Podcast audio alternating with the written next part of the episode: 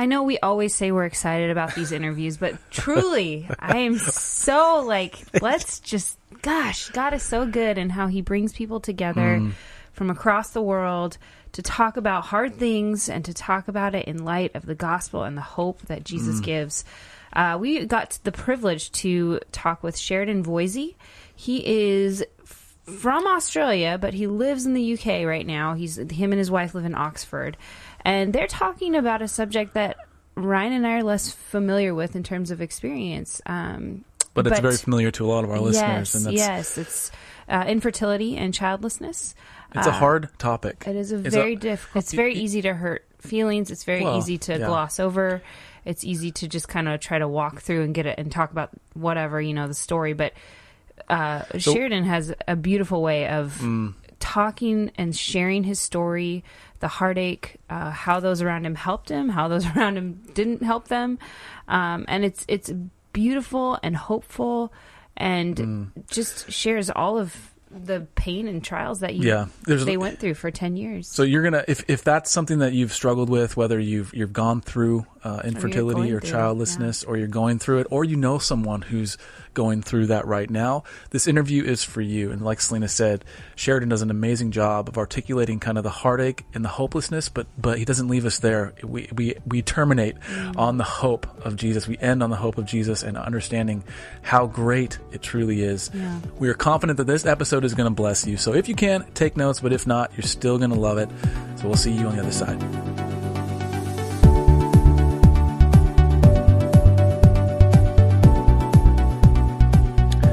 Fierce listeners, we have an amazing guest today. Sheridan Voysey is a new friend from across the pond. Sheridan, you're with us. How are you?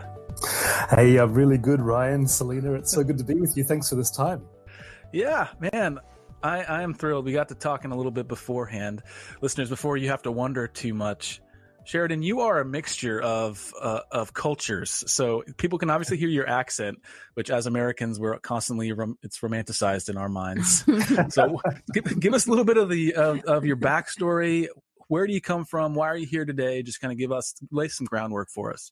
Look, I laugh a little bit at what you just said because I was just speaking at a church just a few weeks ago. In Grand Rapids, and it's run by a pastor friend of mine who is from West Virginia. And he said, when people hear your accent, Sheridan, they immediately add 30 IQ points to you. Yes. When people hear my accent, they immediately take away 30 IQ points. You are fortunate, yeah. He's the one with the PhD. I don't have the PhD, so he's the brightest one between the two of us. But yeah, look, it's a strange accent. I was born in Australia to English parents, and so I never had a really Australian broad, kind of accent like that. Crocodile Dundee, that kind of thing, exactly. All of that you celebrate in the movies, but we've been based here in the UK for the last 8-9 years, so. So yes, it's definitely a kind of a mixture of the two accents. I love it. And you're so you grew up in Australia with British parents, moved to the UK. Obviously, there's a lot happening in there, right? You got married. There's been so you're talking about specifically your journey through infertility, childlessness, how God led you and your wife through. What's your wife's name, by the way? Merrin. Merrin, so love the name. Imagine Merry Christmas, but with an N on it. Merrin. Merrin, love that name. So you guys have a very, hard story that you walked through, but the beauty of it is you've been able to see God's goodness even through that. So, give us some of that backstory. Where did that struggle begin? At what point you have some books out. I know we're kind of going all over the place here, but I just want to hear your heart for, I guess there's a lot of couples that are struggling with infertility, have struggled with it for years. We have good friends and we don't know what to say because it's just hard. So what say you to that? Yeah. Oh my goodness. Okay. Let me take you back to the kitchen of our little rented flat where we were in the year 2000, and Merrin walks into the kitchen and she says to me, honey, I think it's time. And I said, time for what? For breakfast, of course. For breakfast, for dinner. She says, time we started a family. And I said, what, right now? Fantastic, let's go. And, you know, it was time for us to start a family. We'd been married by then about 5 years. Mm. And, you know, we just assumed that, okay, there would be 1 month of expectation. You know, every couple, once they make that decision, the right. next 4 weeks, the next 28 days, there is expectation. And it's very common for, at the end of that 28 days, that expectation to be met with disappointment. Very common. And then another 28 days, expectation. Very common for that also to be met with disappointment. And then often expectation in the third month is met with excitement. Well, for us, we had 9 months of expectation followed by disappointment. We went and got some tests done. Those tests revealed there was a significant problem on my side, and that without either a divine miracle or some sort of technological assistance, we would be struggling to start our family. And Ryan, really, that was the beginning of what turned out to be a decade in what we call the wilderness of infertility. Mm. And during those 10 years, we tried everything that we felt comfortable trying. We looked into the ethics of IVF. It took me a couple of years to try and work out whether this was a tool that, you know, we should use. It's one thing for us to have a tool available to us, but for us Christians, we are called to do a little bit of extra homework and say, well, does this take away life? Does this facilitate life? What does it do? I have Christian friends who came down against IVF. They felt that it wasn't for them because of some of the ethical questions still up in the air about it. Yeah, I have others for whom they had no problem and they went straight into it. For us, we did a kind of a limited form, if you like. We decided we would only fertilize as many eggs as we felt that we could then implant as embryos and therefore have a family. If you know, we didn't want to discard any embryos at the end of the process, which many couples find themselves in the position they needed to do. Mm. So we tried that in 2006. We tried special diets. We tried special supplements. We tried chiropractic. And to this day, I do not know why we tried chiropractic. But none of that worked. In 2008, we then were accepted after an 8-month assessment process to be accepted into the adoption program in New South Wales in Australia, where we were living at the time.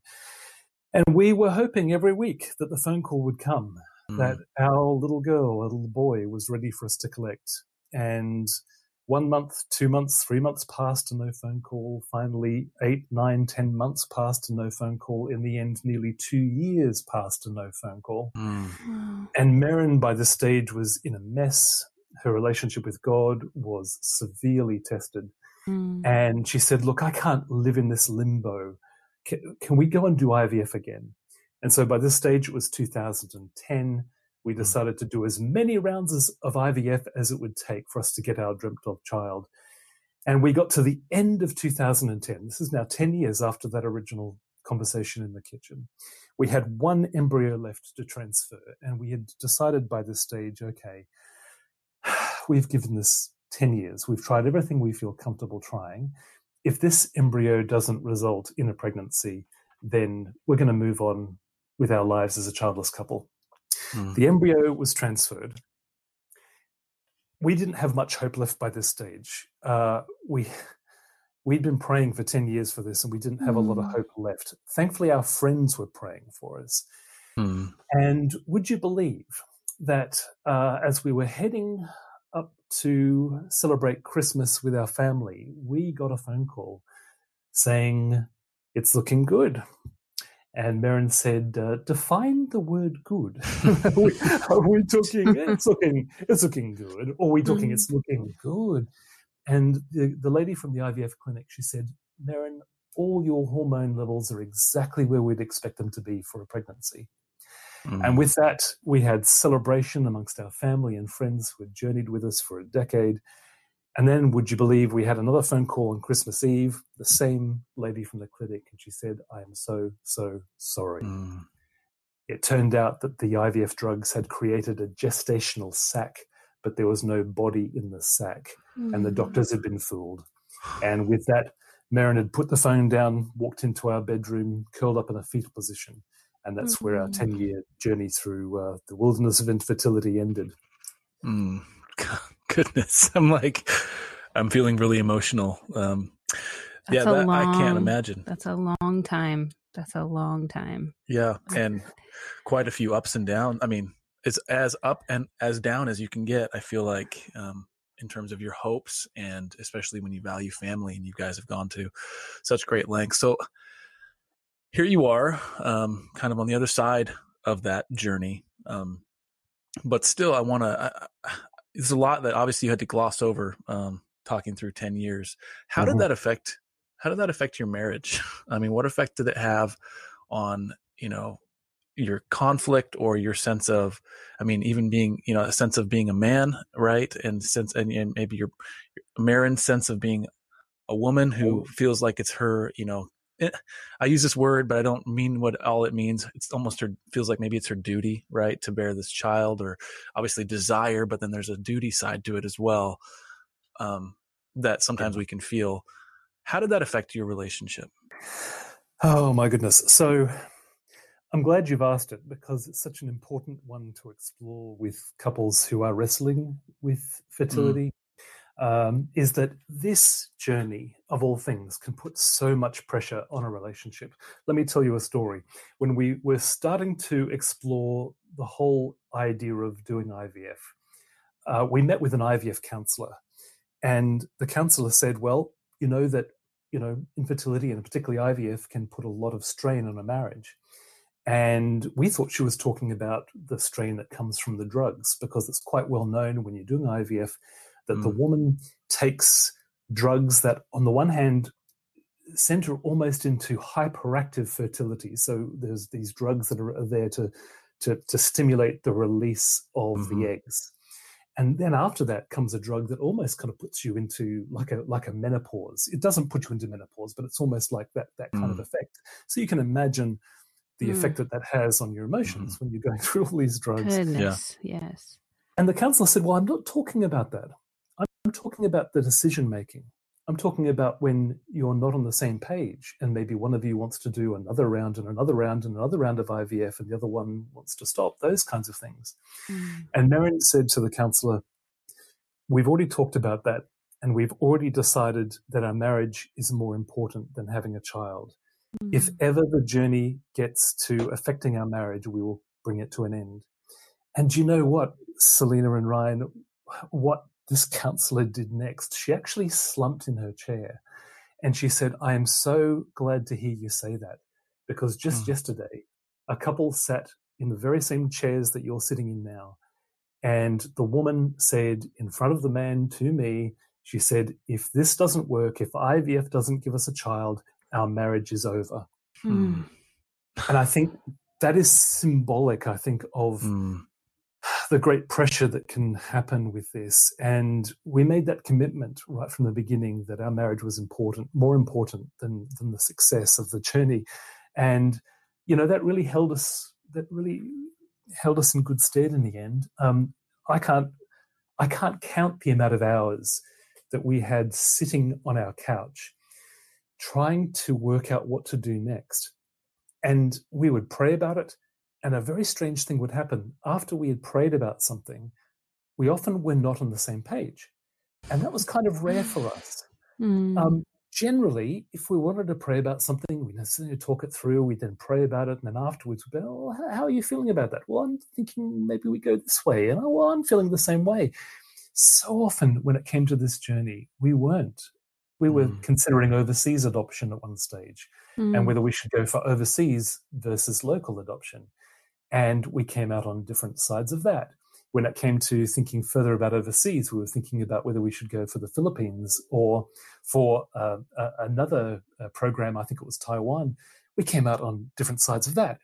I would have been more than happy to have brought the whole journey to an end easily 5 years earlier than Merrin. All this goes to say is that sometimes you can be in very different places. And we had to just simply sit in that couch. And times we wanted to leave. We didn't want to talk about it anymore. I didn't want to talk about it anymore. But we had to work through the issues and compromise. And sometimes Merrin compromised. Other times I did. to arrive at something would say, okay, let's pursue this, let's explore this. And that's really how we got through those 10 years. Wow. I mean, that's just walking through fire together, and it feels like one person walks out, but the other person's still there. So you got to go back and be with each other, right? In those in those really just tough places, especially when you're so used to being on the same page. I think that's kind of where Ryan and I fall. When you said we would pray about things and get different answers, I was like, oh man, you just, you come back feeling just, filled up and, oh yeah, I bet God's told him the same thing. And then you're like, what? This is not at all God. I don't think you're hearing the Lord right. You're not hearing the Lord right. But I've often sat kind of in the seat next to friends who have walked this journey, or who have had, a number of miscarriages. And obviously I don't always have the words. I've gone to friends and say, how can I serve you? Who were those people, I guess, in your and Merrin's life that, how did they respond the best? Like, who were those people that really kind of came alongside you? What were some characteristics or things that they did that really, I guess, touched you guys during this trial, during your walk? Yes. Maybe instructing some of us that haven't experienced some things in those areas, how we can love well, right? And love as Christ. Yeah. A great question. The people that didn't help us were the people who either dismissed the problem. Mm. I'm thinking particularly when I was really trying to work out the ethics of IVF, and I was getting two quite common responses from Christians. One was, just accept God's will. Mm. If you're not having children, it's because God wants you to not have children, and therefore just accept God's will. Actually, funnily enough, that's more fate than faith.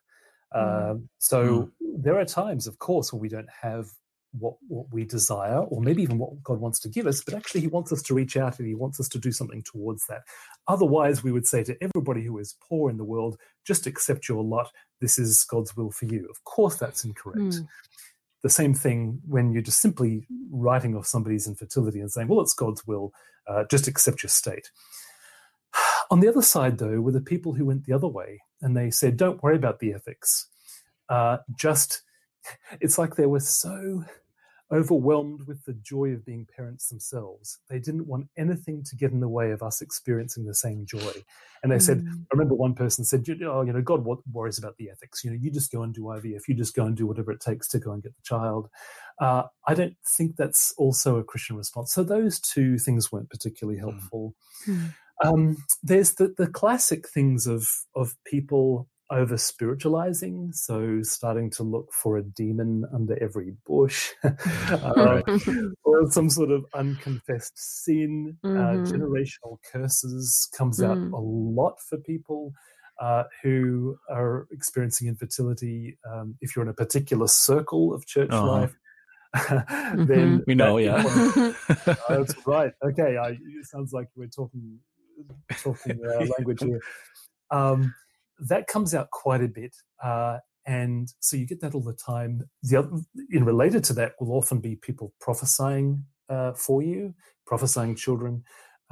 So we wrote our story into a book called Resurrection Year, and that was all about our year starting again when we came here to the UK to start our lives again after not being able to have the children.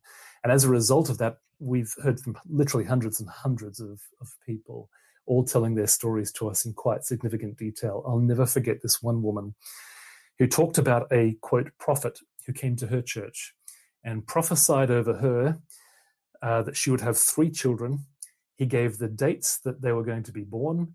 Mm-hmm. He even gave the names of the children. And then, of course, the first date came around and there was no child. The second date came around. She still hadn't conceived. The third date came around. They still were childless. She went into an emotional breakdown as a result. Mm. And when the church brought that prophet back, the pastor arranged a meeting between the two of them. And the prophet said? He said, if you don't have the faith to believe what the Lord has promised, that's okay. Oh.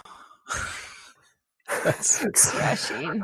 That's the most toxic thing. Yeah. That's right. It is toxic. And unfortunately, I hear a number of stories along those lines.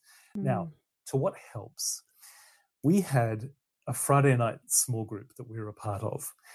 And I can't fault them, because when you're going through this journey, there are times where it just gets really difficult spiritually. How do you tell somebody that you don't want them to pray for you anymore?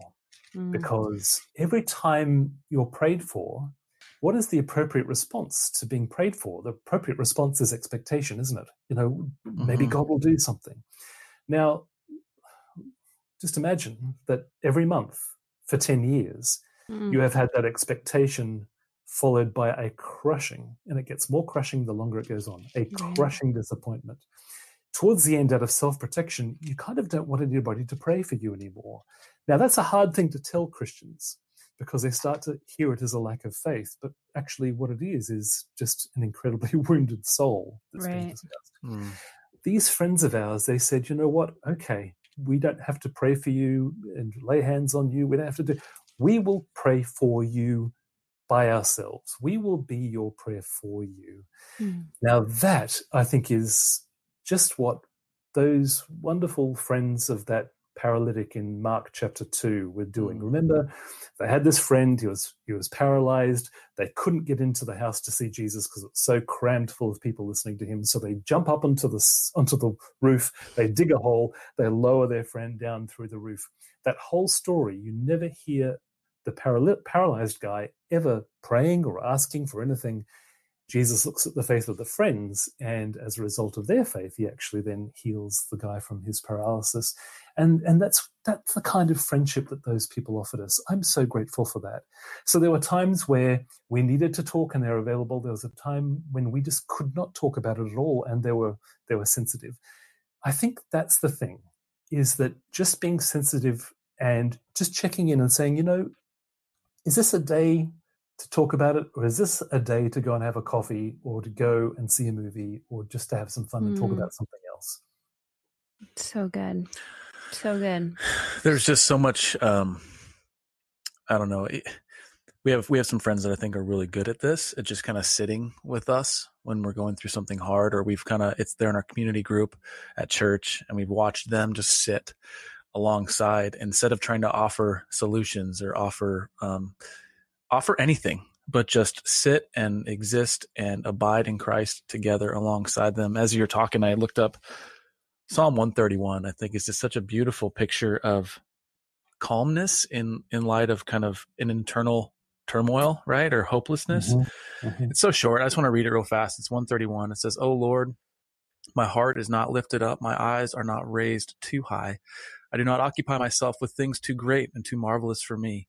But I have calmed and quieted my soul like a weaned child with its mother. Like a weaned child is my soul within me." And then it finishes with, "O Israel, hope in the Lord from this time forth and forevermore." So just that visual of just kind of quieting your soul. I know we're talking about children here, so there's a bit of kind of an irony, right? But sure. Like a weaned child going to our Father. I don't know. There's just so much power in that, and I hear you saying that of all your friends and all the things that they could have done or did, that was just sitting with you and contending for you, like you said in Luke, that story in Luke. So, man, I can't. I mean, I can't imagine how calloused your hearts must have felt at some times and some moments, and it's just wisdom for me. I'm so grateful to hear how we can serve and love each other well. And community is such a big part of marriage and family and life and culture around that. So bring us to today and, you know, kind of your journey, I guess, out of that wilderness, where you guys are at. Was that Rupert that we heard? Yeah, you could hear him, could you? I was hoping just me, maybe not the listeners, which is fine. We have two dogs too. We love dogs, kids, life, anything. We're just beaming over here. So I know that you guys are dog people. So I which is obviously one reason why I already like you straight away. So yeah, that is indeed my Rupert. He's for those who would like to know the breed. He is, I think, in America you call them spoodles. That's a poodle mixed with a cocker spaniel. Oh, in the UK. I've never heard that particular mix before. The UK, they're called cockapoos, but some people don't like that phrase. So. Could be offensive. There's those gorgeous things. So anyway, the next time I'm in the Pacific Northwest, and we might be able to get the two dogs together. So we'll see. I mean, in terms of then taking the story on, and thank you for reading that psalm, Ryan, because that is beautiful. There was a time there where we put all the hard stuff away. We just focus on him, and we are still having people around to help us. Just so important. So folks listening, write that psalm down, so important. Well, gosh, I mean, it's been 8 years since that time, and well, actually 9 years now since that time. We have been able to move on. And I think this is kind of key, is that Resurrection Year, the subtitle is Turning Broken Dreams into New Beginnings. There is a time in which you can come and you can offer your broken dream to God and see what he might do with it. Now, this, I think, brings the genius of our God into play. So I cannot tell you now why God didn't give us a child. I hear stories every week on the news of parents who neglected their child, or, you know, some children that have been, you know, shunted around from foster carer to foster carer to foster carer. They ended up in the criminal system. You know, we would have been so much better than that. I don't know why. And that's, I think it's another important thing too, is sometimes it's kind of worthwhile just letting the why question drop a little bit, so that we can be tormented with the why question. Yeah. I remember talking to Philip Yancey once, and he said, you know what, the Bible doesn't really talk a lot about the why of these bad things happening. What it tends to focus on is, well, what do I do next? How do I follow God in the midst of this? So the only other thing that Merrin had wanted to do with her life was to live and work overseas. And long story short, I mean, that's what Resurrection Year is for. The whole story isn't there. But when she was offered a job at Oxford University, which you have to, you know, admit is a pretty good gig to get offered. Yeah, not bad. Yes. Not bad. We saw that as kind of an opportunity for what of a better phrase, a consolation prize for Merrin. And so we packed up and we left Sydney and we came to Oxford. And I can tell you now that it's only really a couple miles from here that J.R.R. Tolkien wrote The Lord of the Rings in a little house in a suburb not far from me. And it's only 5 miles in the opposite direction. And we can walk up to C.S. Lewis's house, The Kilns, where he wrote Chronicles of Narnia and all these other great books. It's an amazing, amazing town. Now, do you go to the? Sorry, I'm gonna interject, but do you go to the Eagle and Child? Oh, of course, of course. Now, the funny thing is, whenever I go, it's filled with you Americans. Yes, of course. It is the magnet for every American Christian on the face of the earth. Yeah, it's a bit of a than Brits most days. Yeah, you got to go on the downtimes, but you can't be drinking like early in the morning. So, well, you haven't met some Brits. Yeah, that's true. Apparently you can, yeah. Sorry to interrupt. Go ahead. Eagle and Child is a great pub. It's actually one of the really nice pubs. And, you know, for some people that are listening saying, whoa, what are you talking about pubs? The English pub is really a place for families to get together and for friends to get together. It doesn't have the connotations of some American pubs or indeed some Australian pubs where they're really places to go and get drunk. So it's a wonderful little place. But since we're talking about scripture, Proverbs 13:12 really came alive for us. Proverbs 13:12 says, hope deferred makes the heart sick. Now, we experienced that. Merrin's heart was sick after 10 years of infertility. The second part of that proverb, though, is a dream fulfilled is a tree of life. And coming to Oxford And Merrin, having this new job and this new opportunity, she's in medical research. She really came to the best place in the world, quite literally, to do the kind of research she does. And she has just not looked back. It really has been a dream fulfilled that has been a tree of life for her. It's like leaving the wilderness and entering the promised land. Mm. So good. Of course, it's no replacement for a child, but it was the new beginning she needed. It was a little bit difficult for me, though. Everything for me, career-wise, ministry-wise, in Sydney was going very, very well. I had a national radio show. I had book contracts. I had wonderful speaking opportunities. And when we came to the UK, all of that closed down because, as you guys well know, these days so much is wrapped around this word platform. Yeah. It's about people knowing you. It's about people following you. And if you basically up countries, move to a different place, very soon I had publishers saying, well, who's Sheridan Voysey? You might have readers in Australia, but we don't know who you are. Who's going to buy your book? Mm. So the publishing opportunities closed down, at least for a period of time. BBC Radio wasn't returning my phone calls back then, and churches weren't asking me to speak, and conferences weren't giving me to speak. So not only was I not going to become a father, but maybe the writer, speaker, broadcaster that I'd built my life on for 15 years beforehand, maybe that was all gone too. And so this is the second part of the story, is that then I went on a journey, much more personal for me than it was for Merrin, of discovering, well, who can I become now? What really is my identity and what really is my purpose? And that's led to this latest book, which is a follow-on to Resurrection Year, and it's called The Making of Us. Mm. And that's all about who can we become when life doesn't go as planned. And what I discovered from all the letters that came in from Resurrection Year readers is that I wasn't alone, is that when you go through a broken dream, when you can't have something that you want, well, with that comes a broken identity too. Because if you dream of becoming a parent, well, then you may not be able to call mum or dad, and that's an identity statement. Or the same thing with a career, or maybe you've lost your health, and that's held you back from the things that you've dreamed of becoming.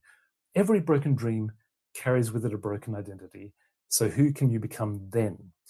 Mm. And that has been the great redemptive aspect of everything that we've kind of had, is just to discover that that's actually when you can become who God really wants you to be and take you really deep into that wonderful identity that he gives us of being children of God. And man, I could speak for another hour or two on that topic alone. Oh my word. Well, we would sit here happily and listen. Yeah. I don't want to tell our story because people on our podcast have heard it, but just so you're aware, we actually had a similar thing in the first, it was the second year of our marriage. We got married young. So during college, we finished college in our hometown, and then Selena had this harebrained idea to move. A dream. Let's just use the right terms here. A dream to go overseas and ride horses, because that's what you do. Well, no, that's not what you do. That's what you wanted to do. That's what I wanted to do. That's an amazing dream. Young Selena.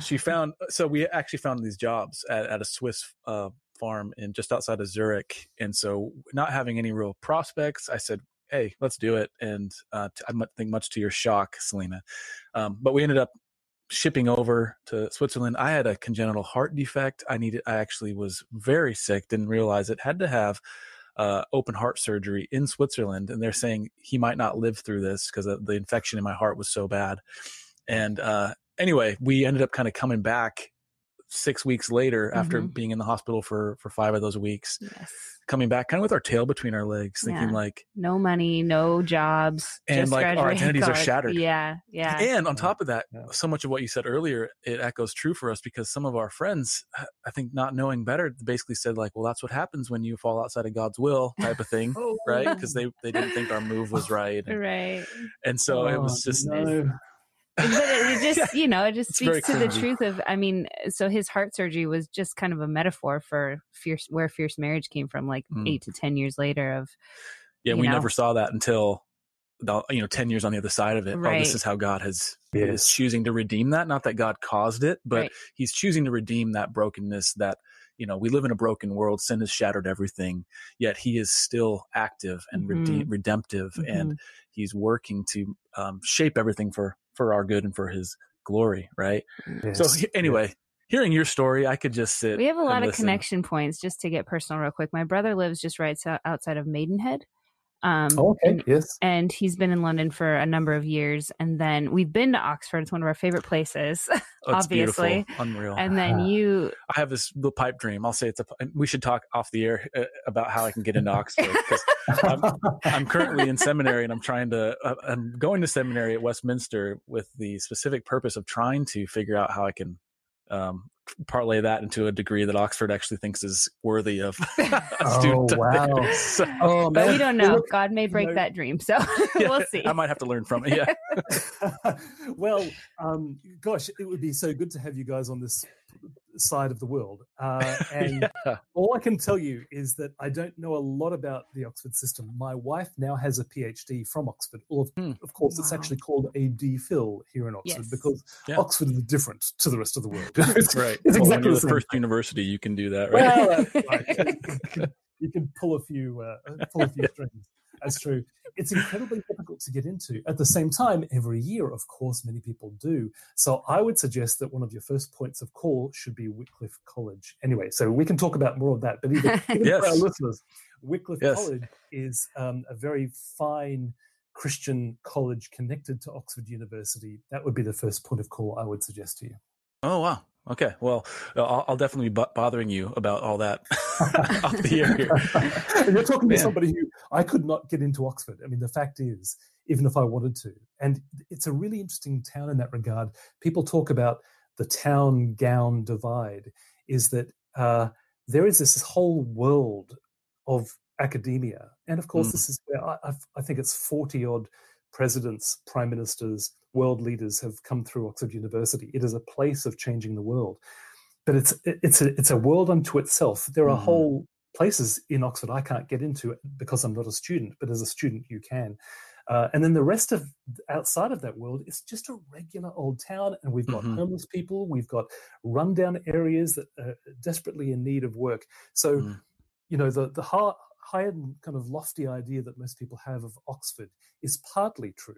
The rest of the place is just a beautiful place with amazing stone buildings, but also with a lot of poverty attached to it as well. So it's a fascinating place. Yes. Yeah. And I think that echoes my experience, our experience when we were there. Is it's like you see that it's just a town, people live in here, and then there's this like massive institution right there, and massive in terms of influence, but also just the presence there. So I'm just out of curiosity. So Merrin got her PhD, and you're both living there clearly. What do you both spend your days doing as you're living there together?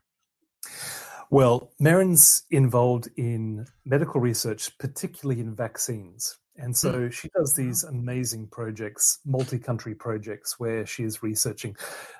Ironically, she's done big projects on child health. And so looking at maternal antibodies and various vaccine programs for developing countries. So amazing stuff. She's consulted to the World Health Organization. You know, it has been a wonderful place for her to come. And for me, well, I'm talking to you right now in my little study/studio, and I'm surrounded by my beloved books. And, you know, I write books. I contribute to BBC Radio 2, which is the largest broadcaster here in Europe. It's got 15 million listeners every week. And I speak at conferences. So here's a little bit of a spiral back to where we've begun. Is that, yes, when I first came, those career identities closed, I mean, for a good 18 months, 2 years. But God's opened it up, but he's taken it in a completely different direction. So in Australia, we were kind of pioneering broadcasting that was Christian broadcasting connecting with the mainstream secular mind of Australia. And it's not really done anywhere else outside of Australia. It's not done even here in the UK. It's certainly not done in the United States. But that was wonderful work. We had a Sunday night show, 100,000 listeners. About half of those were not Christians that were listening in. So it was wonderful work, but there was no real platform for that over here when I got to the United Kingdom. But now I'm able to go into the breakfast show on BBC Radio 2, which alone has about 8 million listeners every day. And I'm able to go in there as a committed Christian with my little Christian hat on, if you like. And I'm allowed to give a 2.5-minute God spot. So I'm reaching a lot more people with the faith that we're talking about that brings life and hope and redemption. which the world is hungering for, by the way. The world is hungering for it. Far bigger than what I was doing in Australia. It just took a little while for God to work that around. I get to now speak at some really interesting, very large Christian conferences, not just here in the UK, but also in the United States and around the world. But also I get to walk into secular spaces. I was, get this, I was asked to be like a closing keynote speaker at this conference that brought artists, so filmmakers and dancers and choreographers and visual artists together with fertility experts. Now, I'd never heard of an event like that before. Me neither. You know, it's Britain. Things are a little bit different over here. But this conference, so it was bringing together both art and science when it came to childlessness. And I was able to walk in and I was able to tell these secular folks, all of which, there's a couple of hundred people there, all of which were trying to work out what to do with their lives because they were also on the infertility road. They didn't know what to do. They didn't know who they were going to become now. And yet they didn't have God to be the prime anchor point for their very drifting lives. And I was able to come in and I was able to share with them some wisdom from the Sermon on the Mount. I was able to talk about Christ and the things that he said, because even at a secular level, the things that Jesus said in the Sermon on the Mount, things like love your enemies and turn the other cheek, are profoundly respected, even if not followed, respected in the secular space.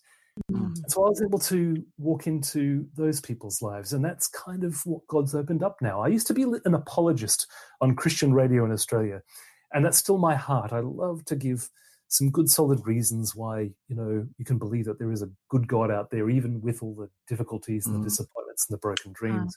But now it's like God's given this ministry of redemption, of helping people to find who they can become when life hasn't gone as planned, and actually to discover that you are much bigger than that one little thing that you're trying to build your life on, that one little identity, be it mother, father, wife, husband, writer, speaker, broadcaster, engineer, teacher.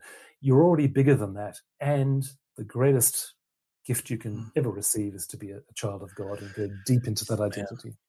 And that's that hope piece, right? Just curling up, right?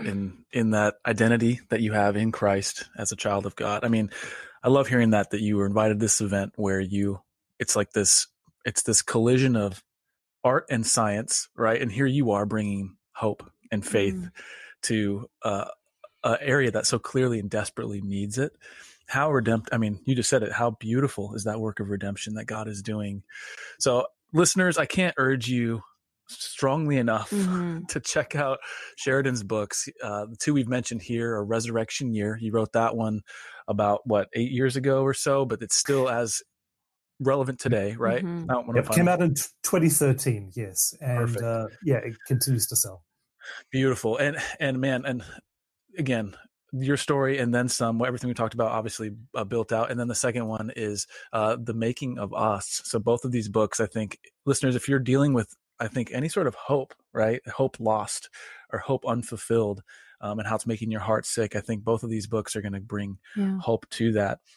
And Sheridan, obviously, I want to give you a chance to close out.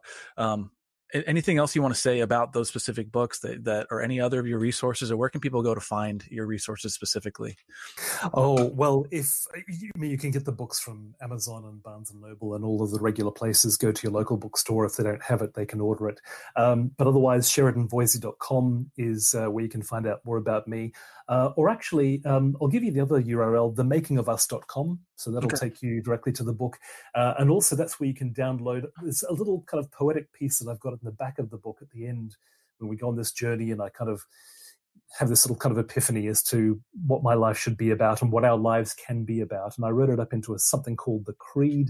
And if you go to themakingofus.com, you can download that as a printable and put it up on your wall. I read it every day just to give me a little bit of inspiration. So I'm going to do that now. Listeners might like that. I love it. So final question here, just because we always do this. Next time we need to have Merrin on here as well. I would love that. She sounds like a busy lady. I know. Maybe she can make time in her day for us. She's busy doing PhD things and special, yeah, solving world changing problems. The world. Solving world problems. That's more like it. Yes. What would be one of your most memorable dates together? And typically, the wife and the husband usually have different. They have their own dates, but you have an advantage here. You get to take over on this. That's right. I get to hold the mic on this one. Yes. Well, I think Merrin would probably agree with me. There was this one date that we had, and we had it in Paris. Now, I know that sounds incredibly romantic already, but again, when you live in the UK, you can literally spend a weekend in Paris. It doesn't take that long to get over there, but we had just come over to the UK. So it was December of 2011. It was our 15th wedding anniversary. And we went out and we booked into this special, lovely little French restaurant. And we had the most amazing meal. But it was what that night signified really, is that we had survived these 10 difficult years. And it had just ended then, remember. We'd been married 5 years before we started a family, 10 years of trying to start a family. So this is right at the end of that journey, right at the beginning of us starting our new lives. And we were able to just sit there and talk about all the special moments we'd had as a couple already in that 15 years, about the time when she had sacrificed for me, for us to leave Brisbane, our hometown, and move to Perth in Western Australia for me to get my first radio gig. And then she sacrificed again when we then moved to Sydney for me to start this national radio show. And then I sacrificed for her for coming over to the UK. And we just kind of started remembering all of these important moments that had come in our lives that had ultimately brought us stronger together and had bound us more and more together. And that was a very special moment. I don't think we'll ever forget that. And since then we've had a 20th anniversary, and we're now, we're going on to our 23rd. But that was a very special moment. That was a very special date. I don't think we'll ever forget that one.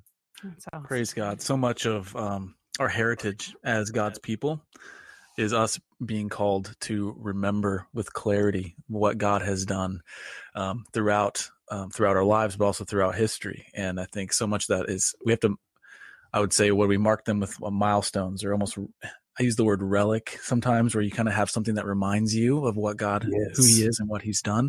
Yes. And what an awesome story though, too, in Paris of all places. Mm-hmm. I know it's got kind of this romanticized view of it.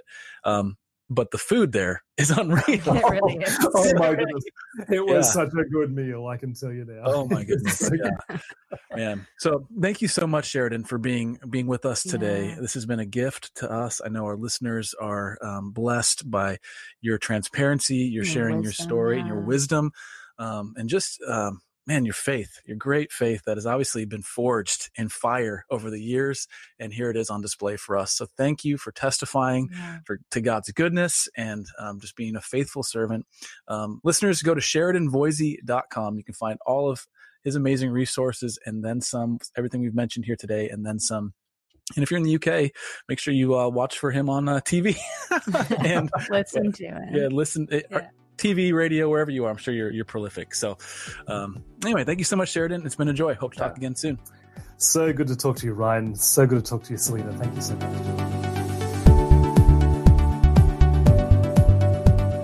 All right, listeners, we trust that you've enjoyed this episode. I know that we had an amazing time speaking with Sheridan and just hearing his story.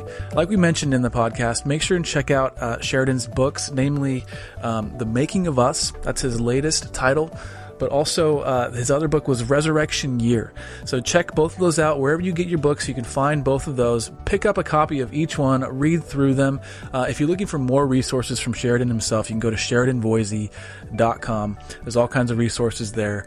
And once again, thank you for joining us for the Fierce Marriage Podcast. And we will see you, I don't know, in a few days. Stay fierce. Stay fierce. I was waiting for it.